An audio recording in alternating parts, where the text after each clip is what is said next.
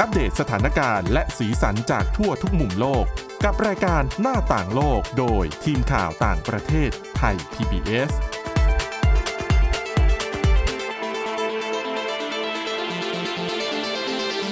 สวัสดีค่ะคุณผู้ฟังคุณผู้ชมต้อนรับเข้าสู่รายการหน้าต่างโลกกันอีกครั้งนะคะ วันนี้เราก็มีเรื่องราวที่น่าสนใจเช่นเคยนะคะ มีเรื่องเดี๋ยวเกริ่นก่อนว่ามีเรื่องอะไรบ้างนะคะอ่าเป็นเรื่องราวเกี่ยวกับบรรดาเบ่าวสาวรุ่นใหม่ในสหรัฐอเมริกาค่ะ ไม่อยากจะให้แขกเนี่ยมอบของขวัญคือให้เป็นของขวัญแบบเป็นชิ้นๆอีกแล้วนะแต่อยากจะได้เงินมากกว่า อันเนี้ยจะคล้ายๆกับของไทยนะคะ เดี๋ยวไปติดตามรายละเอียดกันแต่ว่าเรื่องแรกเนี่ย เดี๋ยวเราจะไปพูดคุยนะคะเกี่ยวกับเรื่องข้อเสนอ การจัดทำพื้นที่ปลอดภัย ชายแดนไทยเมียนมา ประเด็นนี้ต้องให้คุณชลันทรโยธาสมุทรเล่าให้ฟัง แล้วก็วันนี้พบกับดิฉันสวรักษ์จากวิวัฒนาคุณด้วยค่ะ สวัสดีค่ะ ไอ้ข้อเสนอพื้นที่ปลอดภัยเนี่ย จริง ๆ คุณชลันทรเล่าให้ดิฉันฟังมันนิดนึง ค่ะ แล้ว ดีมาก แต่รู้สึกว่ามันดีเกินกว่าที่จะเป็นจริงได้เหมือนว่าเป็นเป็นข้อเสนอในเชิงอุดมคติ เดี๋ยวให้คุณ ก็ ช ต้อง ลันทรเล่ารายละ ค่ะ เอียดยังไง มายังไงข้อนี้ ก่อนจะเข้ารายละเอียดย้อนสถานการณ์เมียนมานิดนึงแล้วกันก็จะสองปีแล้วนะคะ ตั้งแต่สถานการณ์ ทำรัฐประหารที่นั่น เมื่อหนึ่งกุมภาพันธ์คือหลายๆคนถ้าติดตามสถานการณ์ใกล้ชิดไทยพีเอสก็นำเสนอ ค่ะ เรื่องราวต่อเนื่องมาโดยตลอดแต่ว่า ก็ข้อมูลตัวเลขล่าสุดนะคะ ไม่ได้น้อยลงเลยความรุนแรงสถานการณ์ไม่ได้น้อยลง อาจจะย้ายไปเนี่ยโดยเฉพาะพื้นที่ชายแดนต่างๆ ไม่ว่าจะเป็นชายแดนไทยเอ่อเมียนมาชายแดนอินเดียเมียนมา รุนแรงขึ้นเรื่อยๆ แล้วก็ถี่ขึ้นในเรื่องของการปราบปรามกลุ่มชนกลุ่มน้อยกองกำลังติดอาวุธต่างๆนะคะ ข้อมูลจากสมาคมนักโทษการเมืองของเมียนมาเนี่ยก็มีข้อมูลล่าสุดสรุปว่า ขณะนี้เนี่ยนักโทษการเมืองที่ยังคงถูกคุมขังอยู่ก็มีมากกว่า 19,000 คนนะคะ แล้วก็ 18,000 คนขออภัยแล้วก็จำนวนผู้ที่ถูกสังหารในช่วงตลอดเกือบ 2 ปีที่ผ่านมาเนี่ยก็มากกว่า 4,000 คนแล้วนะคะ ทีนี้ไปดูของจำนวนผู้ที่ต้องพลัดถิ่นหนีออกจากพื้นที่เนี่ยทั้งที่ออกมาแล้วยังอยู่ภายในประเทศเมียนมา หรือต้องพลัดถิ่นออกไปประเทศอื่น ๆ เนี่ย มีมากกว่า1ล้าน4แสนคน อืม จำนวนโอ้โหคุณผู้ชมคุณผู้ฟังเราลองคิดหนึ่งล้านต่อคน ค่ะ เนี่ยที่แบบ ต้องหนีออกจากบ้านตัวเองก็ไปอยู่ ค่ะ ที่อื่น ซึ่งส่วนใหญ่ก็เป็นวัยรุ่น คนรุ่นใหม่ อืมค่ะ เยอะนะมันก็เรียกได้ว่าเป็นคือมีคนเรียกว่าเป็นช่วงสูญหายของช่วงหนึ่งอีกครั้งของประชากรเมียนมา ทีนี้แน่นอนอย่างที่บอกว่าพอในจำนวนเนี้ยเอ่ออยู่ในประเทศได้ประมาณสักหนึ่งล้านที่เหลือเนี่ยไปนอกประเทศ ราวสามแสนคนมีการยืนยันแล้วว่าอยู่บริเวณชายแดนไทยเมียนมาก็คือยังไม่เข้าแต่ว่า เนี่ยมัน ค่ะ เป็นปัญหาที่สามแสนคนถ้าเกิดเข้ามา เพราะว่าต้องยอมรับเลยว่าจำนวนผู้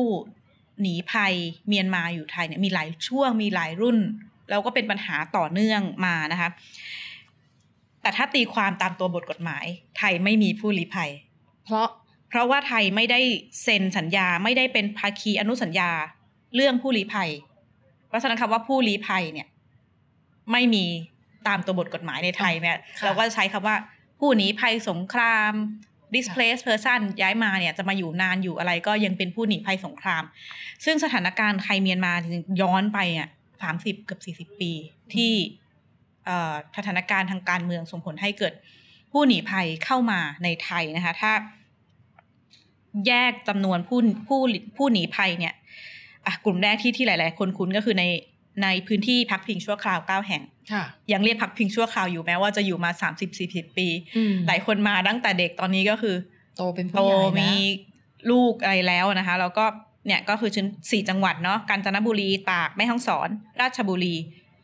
เอ่อจำนวนที่ยังคงอยู่ในศูนย์พักพิงชั่วคราวเนี่ยก็เฉียดแสนอะเก้าหมื่น อืม เก้าหมื่นแสนเก้าเก้าหมื่นกว่าคนแสนคนเนี่ยเอ่อก็มาตั้งแต่เนี่ยแหละปีสามสิบสี่สิบปีที่แล้วช่วงปีหนึ่งเก้าแปดแปดที่มีการปรับปราม ค่ะ มีการปราบปรามครั้งใหญ่ในเมียน ครั้งใหญ่ มาที่เรียกว่า 8 8 8 8 วันที่ 8 เดือน แล้วก็รวมไปถึงการปราบปรามชนกลุ่มน้อยกอง ค่ะ กำลังติดอาวุธต่างๆ ที่มีมาต่อเนื่องนะคะเอ่ออีกกลุ่มก็จะเป็นผู้หนีภัยมาในเมืองก็คือ อันนี้เป็นกลุ่มที่ลี้ภัยมาตามขอบชายแดนก็เป็นชาวชนชนกลุ่มน้อยชาวกะเหรี่ยงต่าง ๆนะคะ อีกกลุ่มหนึ่งก็มาเครื่องบินหรือมารถ แต่ว่ามามาเนี่ยพื้นที่แบบบริเวณในเมือง ก็จะเป็นผู้ลี้ภัยในเมือง 8 ค่ะ พอถูกจับเนื่องจากเราไม่ได้มีสถานะผู้ลี้ภัย คนกลุ่มนี้ก็จะเป็นเข้าเมืองผิดกฎหมาย ม ไปอยู่ไหนไปอยู่ตมศูนย์กักตม ค่ะ บางคนก็จะบอกว่าอยู่มานานแหละอยู่ศูนย์กัก อืม และสภาพศูนย์กักเนี่ย หลาย ๆ คนลองนึกดูว่า คือถ้าเราอ่ะถูกกักตัวอยู่ในบ้านช่วงโควิด 14 15 วันเนี่ย ค่ะ ทรมานแล้วนะ แล้วนึกสภาพของผู้หนีภัยอ่ะ 30 ปี 40 ตลอดช่วงชีวิตคนเนี่ย อืม เราต้องอยู่ในพื้นที่เหล่านี้นะคะ ค่ะ ทีนี้พอสถานการณ์เอ่อรัฐประหารไทยรัฐประหารเมียนมาช่วงสองปีเนี่ย ก็มีการประเมินว่า มีผู้หนีภัยเข้ามา ก็เป็นลักษณะเข้าเข้าออกออกนะพอยิงทีหรือว่าปราบปรามทีก็เข้ามา ค่ะ ชั่วคราวอ่ะกลับออกไปบ้างแต่ว่า ก็มีการตั้งพื้นที่พักพิงชั่วคราวแม่ห้องสอน ในจำนวนนี้ก็มีประมาณ 9,000 คนที่ยังอยู่ในพื้นที่พักพิงชั่วคราวนะคะ ในช่วง อันนี้คือเป็นตัวเลขทางการ แต่ไม่ทางการเนี่ยก็บอกว่าน่าจะเกินหมื่นที่ อืม ที่เข้ามาอยู่ในพื้นที่ไทย ยังไม่นับกรณีชาวโรฮิงญา ค่ะ รวมรวมตัวเลขคร่าวๆ เนี่ย รวมไปถึงอย่างที่ดิฉันคุยเมื่อก่อนหน้านี้ว่าสามแสนคนที่ยังอยู่บริเวณ อืม ชายแดนไทยเมียนมาเนี่ย มันก็เลยนำไปสู่ข้อเสนอที่ทางพักเป็นธรรม แล้วก็พักเก้าวไกลเนี่ยจะยื่นเสนอตั้งแต่ช่วงที่หาเลือกตั้งหาเสียง แล้วก็ ค่ะ ข้อเสนอในการที่จะจัดเรียกได้ว่าระเบียงมนุษยธรรม humanitarian corridor หรือว่า safe zone เนี่ยนะคะ ก็ดิฉันก็ได้พูดคุยกับคุณกนวีสืบแสงเอ่อสสบัญชีรายชื่อพักเป็นธรรมให้อธิบายว่าไอ เซฟโซนเนี่ยคืออะไรนะคะจริงๆคุณกันนายบอกว่า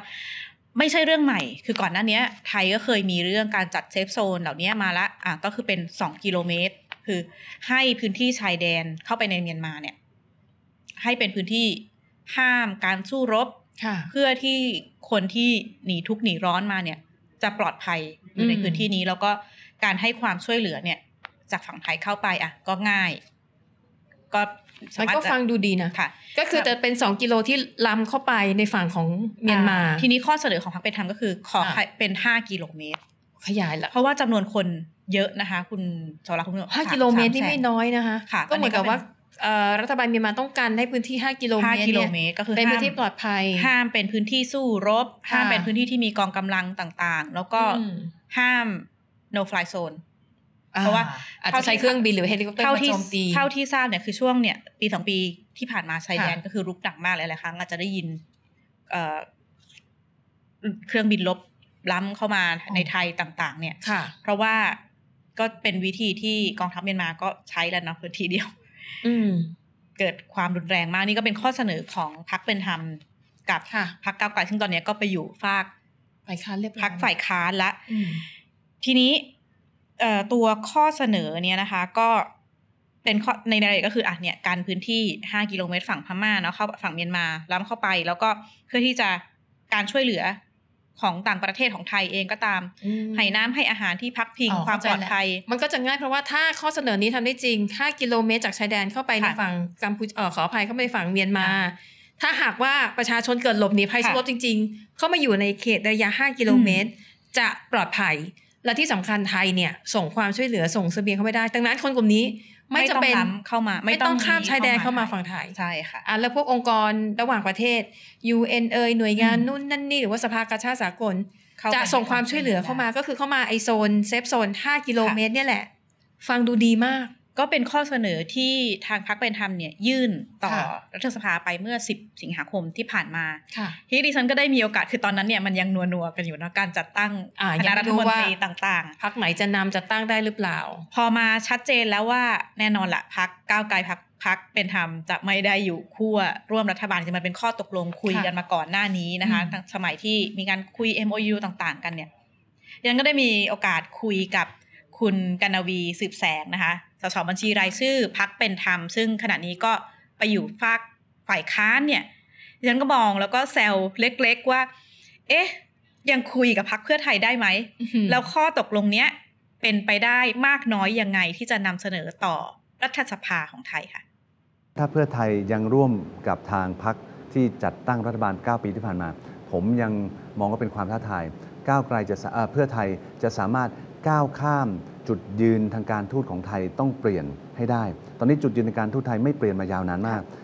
เพื่อไทยจะสามารถ ตัดสินใจได้ไหมว่าจุดยืนต้องเปลี่ยนแปลงไป อันนี้แหละเป็นผมผมว่าความท้าทายนะครับว่าว่าเราจะใช้อ่าการความสัมพันธ์อนุรักษ์นิยม โดยใช้การทหารนำความสัมพันธ์ ระหว่างประเทศไทยกับประเทศเพื่อนบ้านเนี่ยยังคงใช้ตรงนั้นอยู่ไหม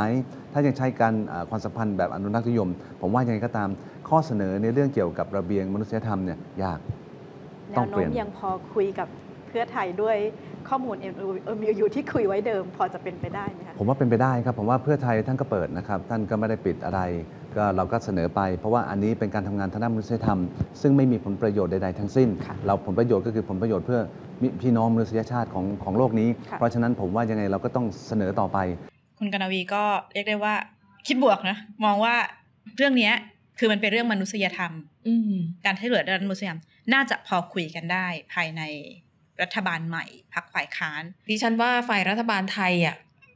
คุยกันต่อให้คุยกันได้นะ ไปคุยกับรัฐบาลเมียนมาดิฉันว่ายากเขาไม่ ดิฉั ไม่ ก็ น่า ว่ จะยากถูก เพ ไหม ราะว่า การที่จะการพื้นที่ตัวเอง 5 กิโลเมตรจากชายแดน ค่ะ เพื่อเพื่อเพื่อให้คนเข้ามาลี้ภัย อืม ทั้งทั้งที่เป้าหมายของรัฐบาลทหารก็คือ ปราบปรามฝ่ายที่อยู่ตรงข้าม แล้วก็จริงๆ อันเนี้ยไม่ใช่ข้อเสนอแรกที่มีคนเคยเสนอต่อรัฐบาลทหาร เพราะว่า ค่ะ ก่อนหน้านี้เนี่ยในช่วงของเออสถานการณ์วิกฤตชาวโรฮิงญาเนี่ย ค่ะ ทางบังคลาเทศเองก็เคยมีข้อเสนอนี้นะคะ เข้าไปสมัยนั้นนี่ยังเป็นเอ่อรัฐบาลนำโดยนางองซานซูจีอยู่ แต่ว่าในเรื่องของความมั่นคงต่างๆ ก็อยู่ ค่ะ ภายใต้การควบคุมของกองทัพเมียนมานี่แหละ ก็มีการเสนอคล้ายๆกันเนี่ยว่าเป็นพื้นที่ปลอดภัยเนาะเซฟโซนเซฟตี้โซนฮิวแมนคอริดอร์กินเข้าไปในพื้นที่เมียนมาก็ประกาศชัดเลยว่า ไม่เอานโยบายนี้ แต่ว่าจริงๆ ถ้าในในพื้นที่สู้รบที่อื่นนะคะ ข้อเสนอเหล่านี้ก็ก็มีเกิดขึ้นอย่างไม่ว่าจะเป็นในกรณีซีเรีย หรือว่าสถอย่างสถานการณ์ในเอ่อการสู้รบรัสเซียยูเครนเองก็ตามแต่ว่า นั่นแหละมันก็ยากโดยเฉพาะอย่างยิ่งถ้าจะต้องกินพื้นที่ล้ำเข้าไปในประเทศที่เขายังมีความขัด ค่ะ แย้งกันอยู่เนี่ย การพูดคุยก็ยากแต่ถามว่าถ้ามันทำได้ มันก็จะเป็นช่องทางที่อ่ะไทยก็ไม่ต้องรับจำจำนวนผู้ลี้ภัยมาก ๆ เหล่านี้ ค่ะ เข้ามาเพราะว่าจริงๆไทยไม่มีก็ต้องยอมรับตรงๆว่าไทยไม่ได้มีงบประมาณ ไม่ได้มีเรียกได้ว่าฟาซิลิตี้การดูแลต่างๆ ที่จะ ค่ะ คนจำนวนหลักแสน หลักหมื่นหลักแสนที่จะเข้ามาเนี่ย อืม ได้ แล้วถ้าเข้ามามันไม่ได้อยู่สั้นๆไงแบบยาวอ่ะ ค่ะ ก็ มันก็จะเป็นปัญหาความ ใช่ มั่นคงด้วย ค่ะ ซึ่งดิฉันว่าอย่างที่รัฐบาลเมียนมาไม่รับเนี่ย น่าจะเป็นเหตุผลเรื่องของความ กังวลว่า มั่นคงเพราะว่าไอ้พื้นที่เซฟโซนเนี่ยอ ใช่ ย่างที่ ค่ะ บอกใครๆก็เข้าไปได้ถูกไหมดังนั้นถ้าเป็นฝ่ายต่อต้านรัฐบาล แล้วหนีการโจมตีของรัฐบาลทหาร แล้วหลบเข้าไปในพื้นที่นั้นก็เท่ากับว่า ก็กลายเป็นการเปิดพื้นที่ให้คนกลุ่มนี้อะมีมีโอกาสที่จะรอดพ้นจากการโจมตีของรัฐบาลได้ด้วยไงก็ แต่ถ้า ก็เข้าใจ เจรจา นะ ปลดล็อกได้ฉันว่าความวุ่นวายอะไรสถานการณ์ต่างๆ ก็น่าจะบรรเทาลงแต่ก็ ยาก น่ยาวยาวยาวคงต้องดูกันยาวๆค่ะ นะคะอ่ะจากเรื่องเครียดๆเรื่องเมียนมาชายแดนเมียนมาไทยนะ ไปดูเรื่องเบาๆกันบ้างนะคะ เป็นเรื่องของเทรนด์ความนิยม อืม คือในอเมริกาหรือว่าในชาติตะวันตกเนี่ย เวลาที่คู่บ่าวสาวจะแต่งงานเขาจะมีธรรมเนียมคือเขาจะไปขึ้นทะเบียนเลยนะคะว่า ค่ะ ของขวัญที่เขาอยากได้อะมันมีอะไรบ้าง เขาเรียกว่า อ่า wedding gift registry อ่า อ่าอย่างสมมุติอ่ะถ้าเรามีเพื่อน ค่ะ เป็นคนไทยไปแต่งงานที่อ่ะกับชาวอเมริกันอย่างเงี้ย ถ้าเราอยากจะส่งของขวัญไปให้เนี่ย อืม เขาก็จะมีลิสต์มาให้เลยว่า เนี่ย จะเอาของ เบาสาว หนึ่งงมสี่ อยากได้อะไรบ้าง ค่ะ หนึ่งสองสามสี่แล้วก็ไปติ๊กว่าอ่ะเดี๋ยวฉันซื้ออันนี้ให้ อ่า จะได้ไม่ซ้ำกันอะไรอย่างเงี้ยนะคะ แต่ปรากฏว่าเทรนด์รุ่นใหม่ค่ะคุณชลันทรเขาเปลี่ยนแล้วนะคะเขาบอกว่าหนุ่มสาวที่นั่นเนี่ย อาจจะไม่ใช่หนุ่มสาวนะ คู่แต่งงานอาจจะเป็นคนที่มีอายุหน่อยก็ได้นะ ก็คือคู่บ่าวสาวเนี่ย อยากจะได้เงินสดมากกว่า อืมหันหาตะวันออกอย่างวัฒนธรรมตะวันออกอย่างเราเลยนะคะ ใช่ อย่างเราคนไทยอ่านแล้วก็แล้วยังไงอ่ะ เราก็ให้อยู่แล้ว เรา ง่ย อะ กว่ ให้เป็นเงินอยู่แล้ว ค่ะ ของขวัญนะให้เป็นส่วนน้อย ค่ะ ต้องแบบเป็นคนสนิทกันจริง อืม ๆ อะไรอย่างเงี้ยนะคะ ถามว่าแล้วทำไมคนอเมริกันถึงหันมา อยากจะได้เงินสดเป็นของขวัญในวันแต่งงานมากกว่า ของขวัญที่เป็นชิ้นๆเหตุผลง่ายมาก ง่ายค่ะ นั่นคือ เาไปใช้อะไรก็เรื่อง ถูกต้อของ งเบาสาวนะคะ ต้องการให้เงินสดเนี่ยเบาวสาวสามารถนำไปซื้อ ค่ะ สิ่งของที่ตัวเองต้องการได้ อืม อย่างตรงตามความต้องการเลยใช่ไหมคะ ใช่ ซึ่งในเมืองไทยเราก็รู้กันดีอยู่แล้วว่าเราอะให้ใส่ซอง ค่ะ เป็นเงินอะมันง่าย อืม อย่างน้อยเขาจัดงานเลี้ยงในคืนนั้นเสร็จเนี่ย ค่ะ เขาก็สามารถฉีกซอง อ่า แล้วเอาเงินที่แขกให้เนี่ย ไปจ่ายค่าค่าจองโรงแรมค่าอะไรอะ ใช่ ได้หมดเลยคือมัน ค่ะ ง่ายนะคะ แต่ว่าสำหรับคู่บ่าวสาวในอเมริกันเนี่ย มันมีเหตุผลที่มันลึกไปกว่านั้นอีกขั้นหนึ่ง อืม ก็บอกว่าตอนนี้ที่นั่นมีปัญหาเรื่องของเศรษฐกิจ ค่ะ ค่าครองชีพอ่าการสร้างบ้านหรือว่า อืม ค่าห้องพักอะไรอย่างมันสูงขึ้นมาก แล้วพอคนเราแต่งงานกัน ค่ะ ใช่ไหมบางคู่ก็อาจจะอยากมีที่มีทางของเรา บางอย่าให้อย่างในเอเชียเนี่ย บางคนเนี่ยอยู่กับพ่อแม่จนโตเลยนะ อืม สี่สิบห้าสิบเนี่ยอยู่กับพ่อแม่ไม่ใช่เรื่องแปลก ค่ะ สำหรับคนเชื้อสายเอเชียใช่ไหมคะ แต่ว่าที่อเมริกันเนี่ยที่อเมริกันเนี่ยไม่คือสิบแปดสิบเก้าเนี่ย พอจะหาเลี้ยงตัวเองได้แล้วก็ต้องออกไปจากบ้านแล้วไปอยู่กับไปอยู่คนเดียวหรือไปอยู่กับเพื่อนก็ ค่ะ แล้วแต่นะคะ ทีนี้พอแต่งงานกัน ก็อยากจะมีที่ของเรา อืม ทีนี้มีที่ของเราก็ต้องมีเงินไปซื้อบ้าน แต่ปัญหาคือ พอบ้านมันแพงมากๆ ค่ะ แค่สองคนเนี่ย มันไม่ไหวเขาก็เลยได้ไอเดียว่า ก็ตานแต่งงานนี่แหละ อืม ก็บอกแขกไปตรงๆเลยว่า เออฉันไม่ต้องการของขวัญนะ แต่ฉันจะตั้งเป็นกองทุน กองทุนดาวบ้านหรือกองทุนสร้างบ้าน อ อะไรก็แล้วแต่ ค่ะ อะไรแบบเนี้ยนะคะ อันนี้มันจะมีประเด็นนิดนึงคุณสาระเพราะว่าอย่างเวลาถ้าสมมติว่าพูดถึงวัฒนธรรมเอเชียวัฒนธรรมไทย ค่ะ มันจะรู้อยู่ว่า ถ้าเป็นญาติฝั่งพ่อแม่อ่ะอาวุโสหน่อยอ่ะอาจจะต้องใส่ซองหนัก หนัก ห หน่อน่อยย เยอะ ค่ะ หน่อยอะไรเงี้ยมันเป็นธรรมเนียมที่จริงๆเรามีมานานแล้วมันก็จะมีการ ใช่ จดแหละคือหมายว่าบ่าวสาวว่าอ่ะคนนี้ให้เท่านี้เพราะฉะนั้นหมายถึงว่าถ้าไปงานลูกคนนี้อ่ะก็จะต้องให้เท่ากัน ใช่จดไว้เพื่อจะได้ตอบแทนได้อย่างเหมาะสม ซึ่งซึ่งในเอเชียเนี่ยวัฒนธรรมคล้ายๆกันแต่ทีนี้ ค่ะ ก็แบบว่าเอ๊ะถ้าสหรัฐจะมาเริ่มวัฒนธรรมให้เงินนี่คงจะต้องแบบ ใช่ ให้เท่าไหร่ยังไงก็ต้องแบบ เออ ดีลกันเหมือนกันนะ ก็จะมีคนเอะไง ค่ะ นะคะทีนี่ก็บอกว่าวิธีการเนี่ยคือเขามีการทำเป็นสถิติข้อมูลเลยนะคะเขาบอกว่าตอน อืม นี้เนี่ย กองทุนที่บ่าวสาวนิยมให้แขก ค่ะ ร่วมสมทบทุนเนี่ยเขาเรียกเป็นกองทุนดาวบ้าน อ่า นะคะ เช่นก็อาจจะกำหนดไว้เลยว่า เงินดาวอะบ้านอ่ะมันเท่า ค่ะ นี้นะอ่ะแต่คุณจะใส่เท่าไหร่ก็อาจจะแล้วแต่คงจะไปกำหนดลำบากมั้งดิฉันว่า อืม หรือดิฉันว่าถ้าดิฉันเป็นแขกนะดิฉันก็คงจะคิดว่า ถ้าเราซื้อของขวัญชิ้นห ให้ นึ่ง เท่าๆกับของขวัญ ใช่ ค่ะ อาจจะให้เงินมูลค่าเท่ากับของขวัญ อืม ที่เราตั้งใจจะซื้อให้นะคะ แล้วเขาบอกว่ายิ่งในช่วงสองปีที่ผ่านมาค่ะ คู่รัก 85%ที่เขาทำแบบสอบถาม ก็บอกว่าเนี่ย อยากจะได้เงินสด อืม เป็นของขวัญมากกว่าของขวัญแบบในลิสต์รายการที่เขาลิสต์ ค่ะ ไว้อะนะคะ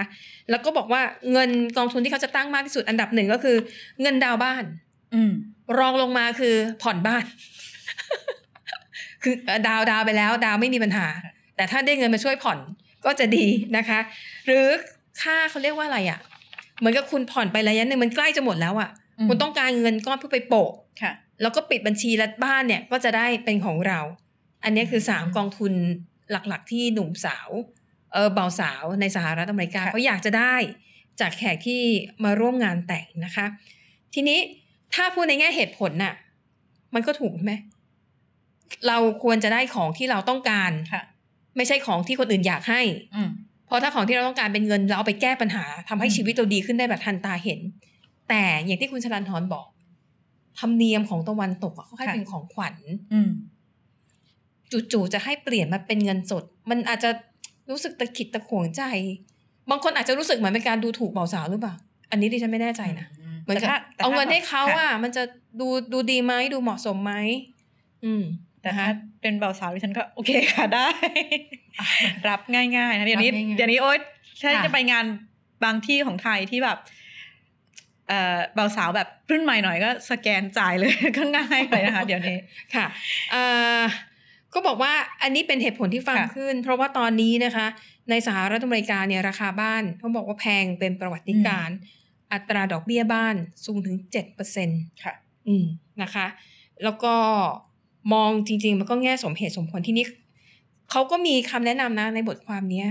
ว่าสำหรับแขกที่รู้สึกตะขิดตะขวงใจ อยากจะให้ของขวัญในแบบเดิม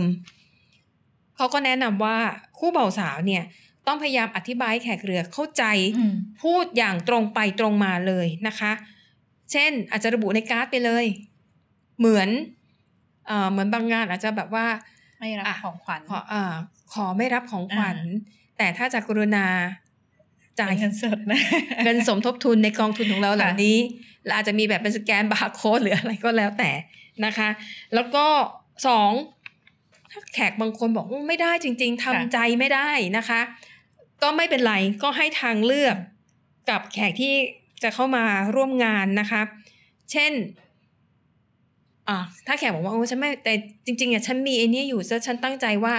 ทำขึ้นมาเป็นพิเศษ อืม คัสตอมไมซ์เลย แล้วก็เพื่อให้กับเธอโดยเฉพาะ ค่ะ อันนั้นก็อาจจะต้องยกเว้นเป็นกรณีพิเศษ ถ้าถ้าเขามีความตั้งใจมากถึงขนาดนั้นนะ อ่ะอีก นะคะ อีกเรื่องหนึ่งคือเพราะว่าปกติถ้าดิฉันสังเกตเนี่ยงานแต่งงานของ